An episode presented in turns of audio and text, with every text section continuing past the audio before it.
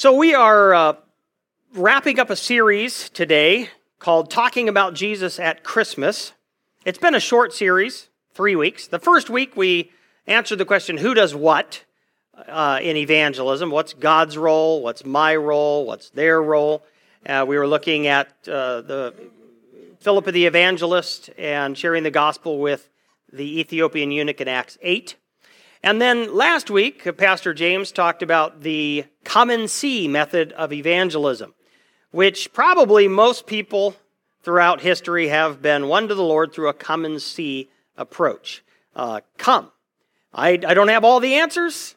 I can't, uh, I can't answer all your objections, but just come and see. And all you've got to have is a personal re- relationship with Jesus Christ. You can employ the come and see method uh, the first day you become a Christian, and it's very, it's very effective and powerful.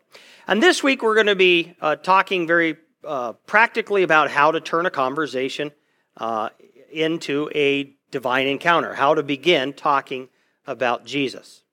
But before we get there, let's remind ourselves of the uh, importance of an evangelistic mindset. If you're going to be involved in sharing your faith, if you're going to be talking about Jesus, uh, it all starts with a, a particular mindset. And uh, I have it kind of in, th- in three sections. First off, it, you've got you've got to have a mindset that says God is working in a lot of people around me. Our memory verse this month: uh, "The harvest is plentiful, but the workers are few." Do we really believe that, or do we do we have a poverty or a plenty mindset? And a poverty mindset you're sitting in class and you're looking around at your classmates and you're thinking, I doubt many, if anyone here, would actually want to talk about Jesus. Uh, or you're, you're at work and you're looking around at your colleagues and you're thinking, God's not working in anybody's life here. They're just dead. And so why bother? And, and if you have a poverty mindset, you will not have expectation that God's going to do anything. And if you don't if you don't have expectation that God's going to do something cool, then you're probably going to lack motivation, right? To share your faith. Um, and the reason we are doing this series right now, talking about Jesus at Christmas, is because there's probably no season in the year uh, where people are more open to talk about Jesus. Most of us are celebrating his birthday next week, right? Uh, there's a Christ consciousness in our society, and we're thinking, hey, let's capitalize on that. So we have to ask ourselves the question uh, do I have a poverty or a plenty mindset? And I know that this, you know, this is a challenge for me. I so often think to myself, the workers are many, uh, the people interested are few. Now, James did mention to us last week that just because the harvest is plentiful doesn't mean that people are going to uh, instantaneously say, I would love to talk with you about Jesus. Or instantaneously be converted. It's not necessarily going to be quick and easy. But if we will be faithful to the task, then inevitably we will play a role in people coming to faith. And every once in a while, we'll get the joy of leading somebody to, to Christ and seeing their eternal destiny change. And that's, that's awesome. So, the second key mindset is to say, you know what? I'm the person God might send. Uh, it's easy to, to say, well, God will send somebody else, right? The missionaries, the pastors, those who have more knowledge than I do, those who have been following Christ longer than I have, God will send them. But no, uh, Jesus is sending all of us. And so, will we be like Isaiah, who, who said, Here I am, Lord, send me? Now, if we are going to if we're going to be praying to the Lord of the harvest earnestly that he'll send out workers into his harvest, uh, and we're saying, God, I've got this neighbor who needs you. Please send somebody, right? This person I work next to, they need Jesus. I really, really am earnestly praying that you would send somebody to come talk to them, right? Or my friend, my friend doesn't know Jesus. Lord, would you please give them another friend who will talk to them about Jesus? If we are praying earnestly, uh, about the, the harvest, if we're praying earnestly, uh, how long will it be before God kind of taps us on the shoulder and says, Hey, what about you? Right? So will we say, Here I am, send me? And the, the, the final mindset is, is one that says God will create opportunities to, uh, for me to share my faith. God will open doors.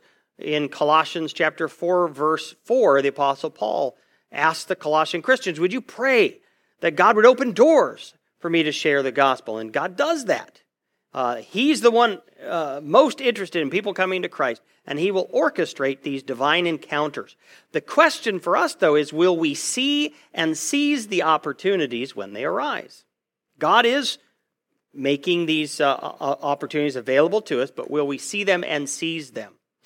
And there we go. Will we have our eyes open, and when will we have a will? So that's the mindset, and uh, I ask you right now to which, uh, which mindset do you feel challenged on? Uh, because it all starts it all starts up here. So is there a mind shift that the Lord wants to work in you?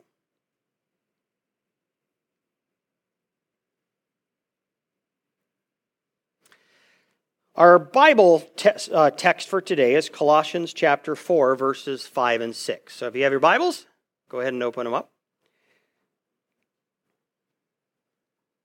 Colossians chapter 4, verses 5 and 6. Walk in wisdom toward outsiders, making the best use of the time. Let your speech always be gracious, seasoned with salt, so that you may know how you ought to answer each person. Walk in wisdom toward outsider. Outsiders are non Christians, those outside the church those who are not yet uh, part of Christ's kingdom. Now, it's uh, we have to be told to walk in wisdom because it's easy to walk in foolishness toward the outsider. Now, what what is that? Well, I think uh, it's it's wasting the time, not seeing and seizing the opportunities God gives us, because he, he clarifies, right? Walk in wisdom toward outsiders, making the best use of the time. God is giving you opportunities to have spiritual influence on uh, the non Christian friends and coworkers and neighbors and family that we have. But let's see and seize the opportunities. Don't waste your time. And boy, I, this convicts me. I think about, you know, when I was in college and I was living with non Christians and going to class with them and, and uh, be, uh, wrestling with them and and eating all my meals with them, and, and how many times I squandered the opportunities that the, the Lord put before me. And I wasn't doing bad things, but I was, I was not making the best use of, of my time. And I think, man, if I could go back, uh, how, many, how, how much more I would talk about Jesus with my friends. So we, we want to walk in wisdom toward outsiders, making the best use of the time. Let your speech always be gracious, seasoned with salt, so that you may know how you ought to answer each person. Let your speech always be gracious.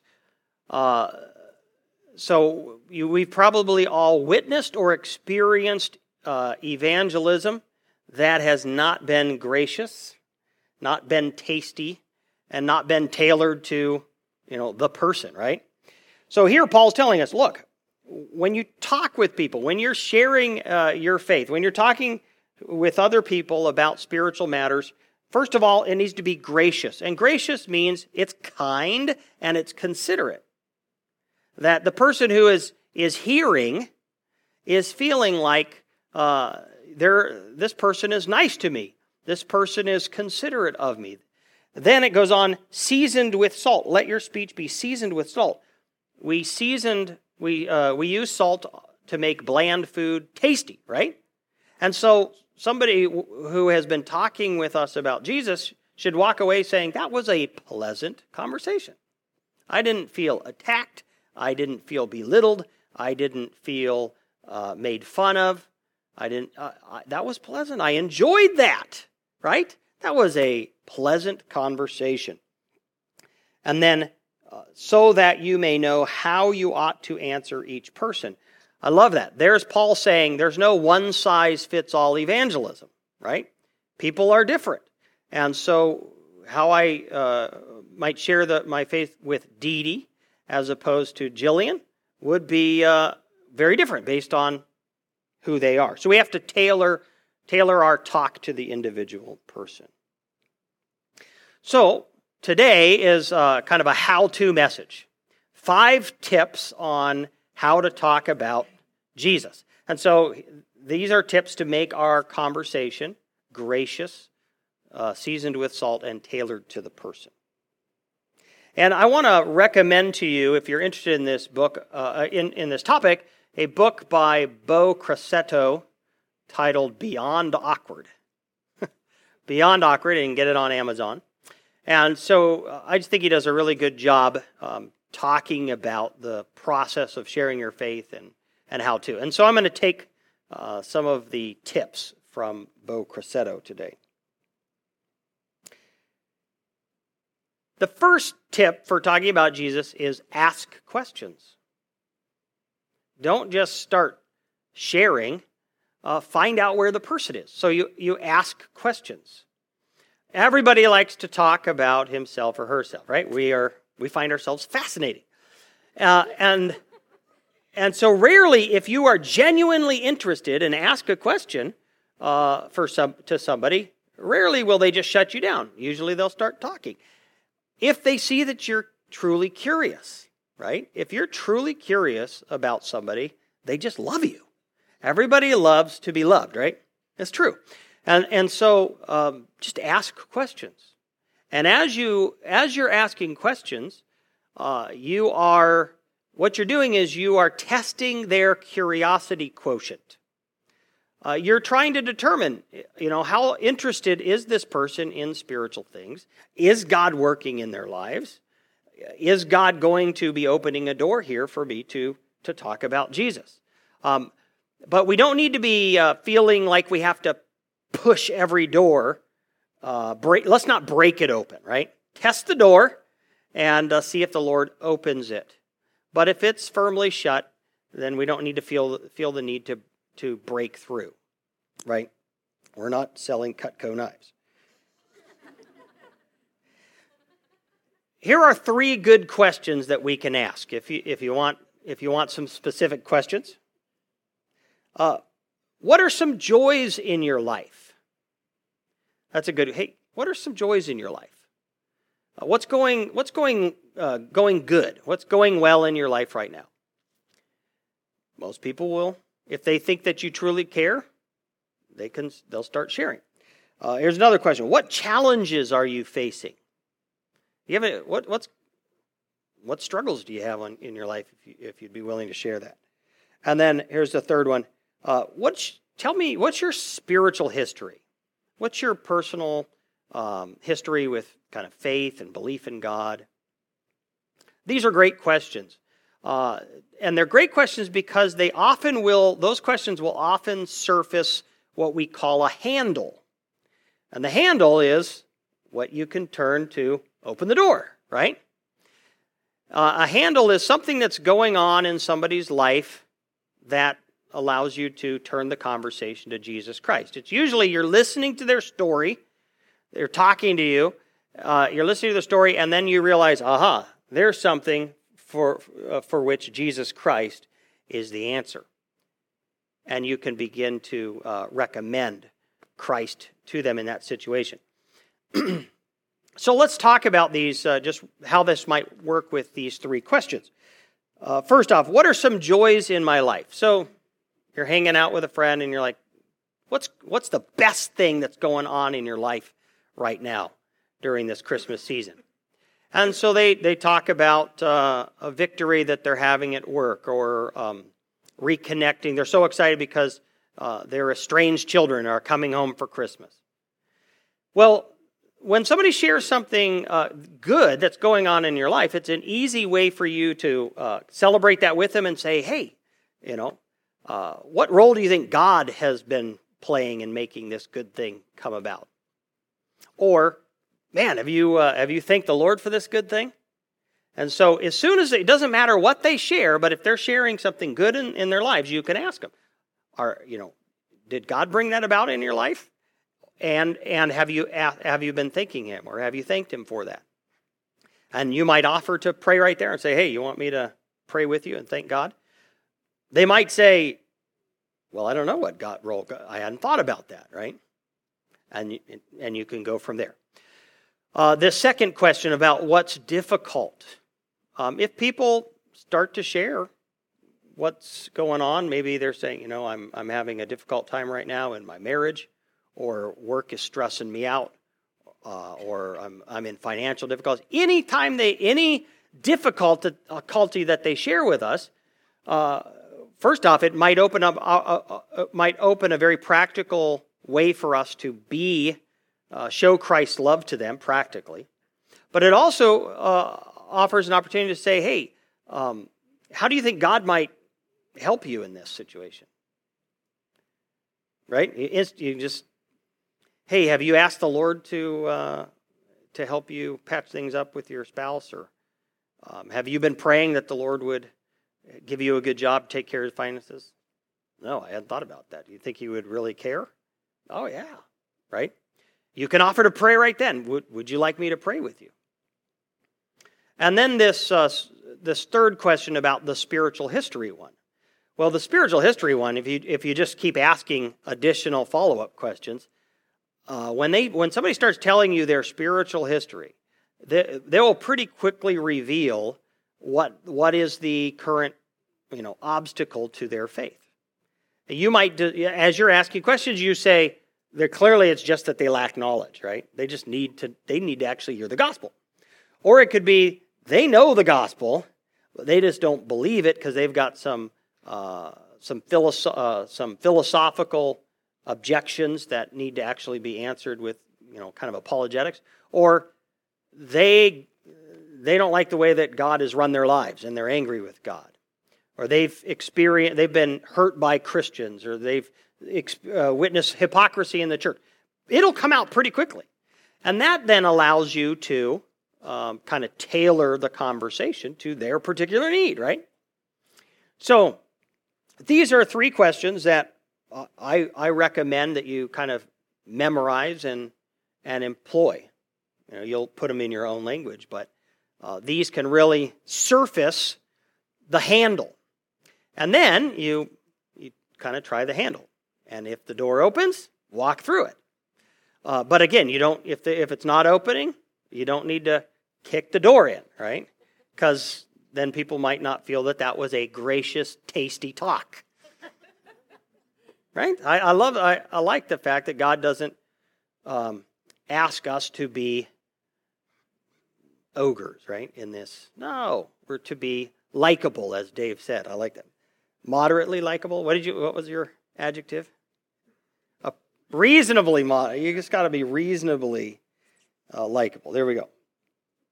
When you're asking questions, uh, most the, the most important thing is you've got to genuinely be curious.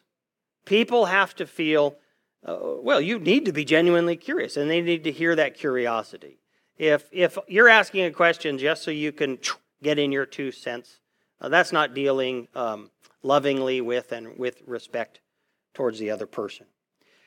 And of course, you ask a question and a, and a handle doesn't surface. What do you do? You're going to ask more questions. So, asking good questions. This, this is, uh, by the way, this helps with making friends. Uh huh. Right? He who has friends must show himself friendly. My mom told me that a long time ago. and it works, though, if uh, people are usually interested in people who are interested in them. So ask good questions. Secondly, you find the handle, you, you try it out, and if the door opens, then walk through it.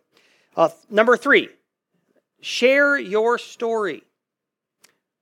We are wired by God to love stories. That's why the Bible is predominantly story. I think 80% of the Bible is story.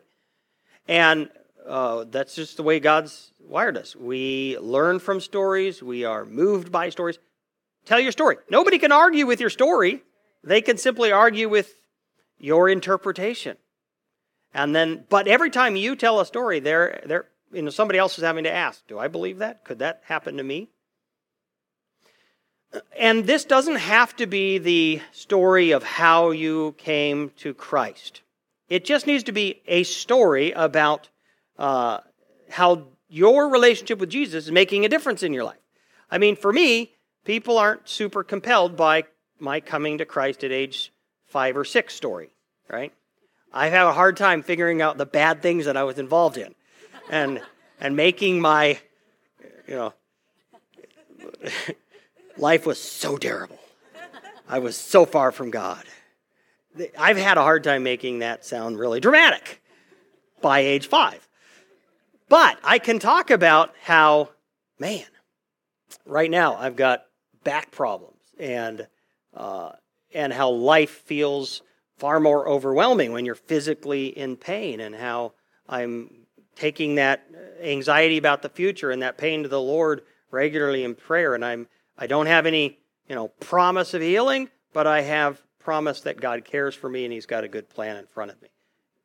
That happened, you know. It, right now, it's happening in my life, and that story is powerful.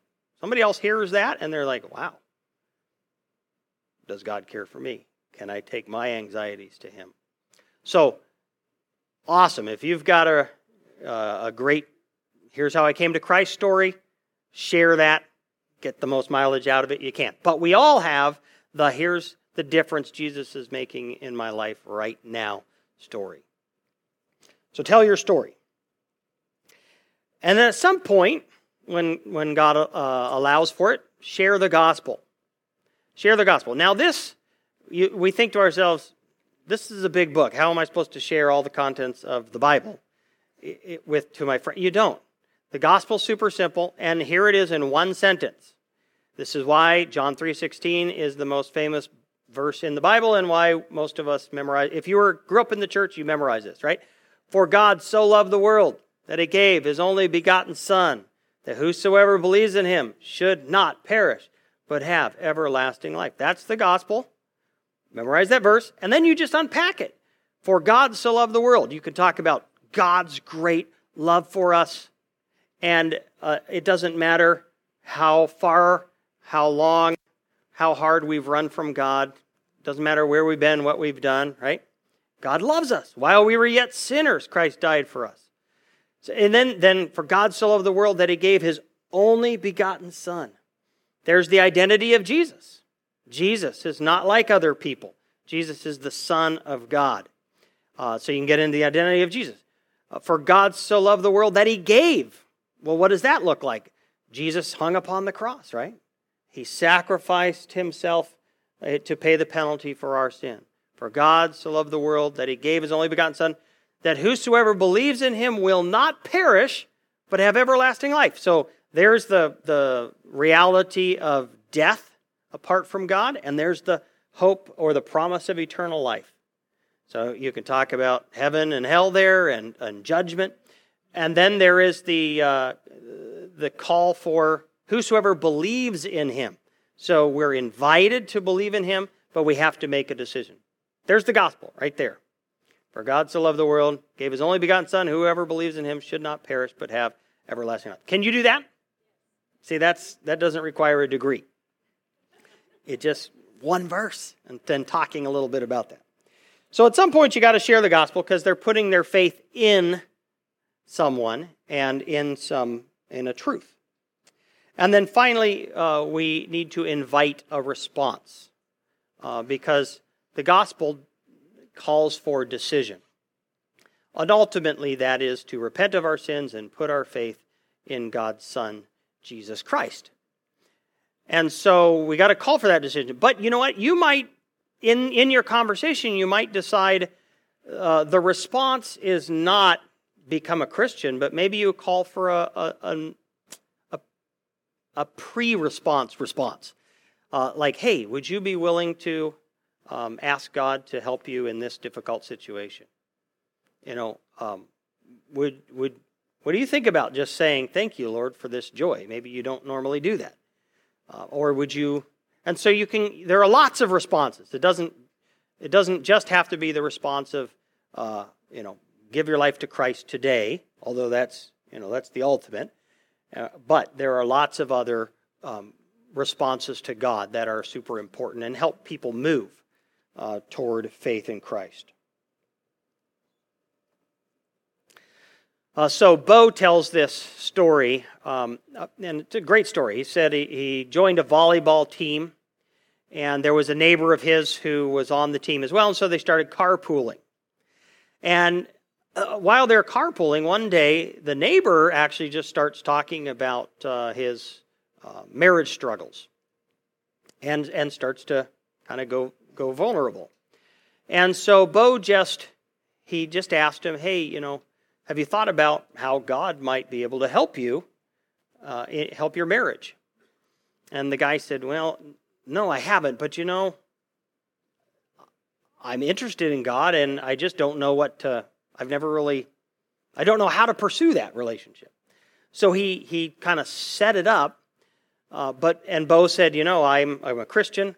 Nothing I would rather do than talk to you about uh, how to have a personal relationship with God.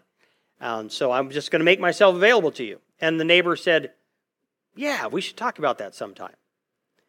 It took over a year of every week they would go to uh, volleyball and they would talk about spiritual spiritual things uh, a lot. They were talking about Jesus a lot, and Beau would uh, just remind him every once in a while, you know, we ought to, I would love to have that talk with you if you're ever interested. Oh yeah, yeah, we need to have that talk. He said it took a year before the guy finally uh, came around one day uh, and uh, he was out in his, in his um, driveway and the guy came out and said, Right now, we got to have the talk. And he gave his life to the Lord. So it's not always instantaneous, is it? And we have to, we have to be patient. We have to be patient. So I have a little uh, diagram up here, a continuum, and uh, find yourself on this continuum. Some of us are timid, right? We will hang out all day with our non Christian friends and be good friends, but the idea of starting to talk about spiritual things and talking about Jesus, we are so timid. We don't, we don't go there. And then some of us are, are pushy, and um, we might not always have, our speech might not always be gracious, it might not always be seasoned with salt. It might not always be tailored to the person right in front of us. Where are you? Well, we want to be right there in the middle, where we want to be bold. We're not afraid to shy away from having the conversation, but we're also patient, uh, recognizing that uh, uh, people aren't necessarily on our on our time uh, time frame, and so we have to give uh, people, we have to be patient with people and God's working in their lives. So find yourself on that continuum. If you are timid, then you need to be, um, you need to work on proclaiming, talking about Jesus, right? That's your, that's where you need to be asking the Lord to help you on. That's where you need to be taking your risks to open your mouth and start to talk about Jesus. And if you're really if you're the pushy guy, then you need to focus on presence, being with people, earning the right to be heard, right? So, where are you? And where does the Lord want to uh, help you move? I'm going to conclude with this statement. Starting a spiritual conversation is the best way to get someone saved.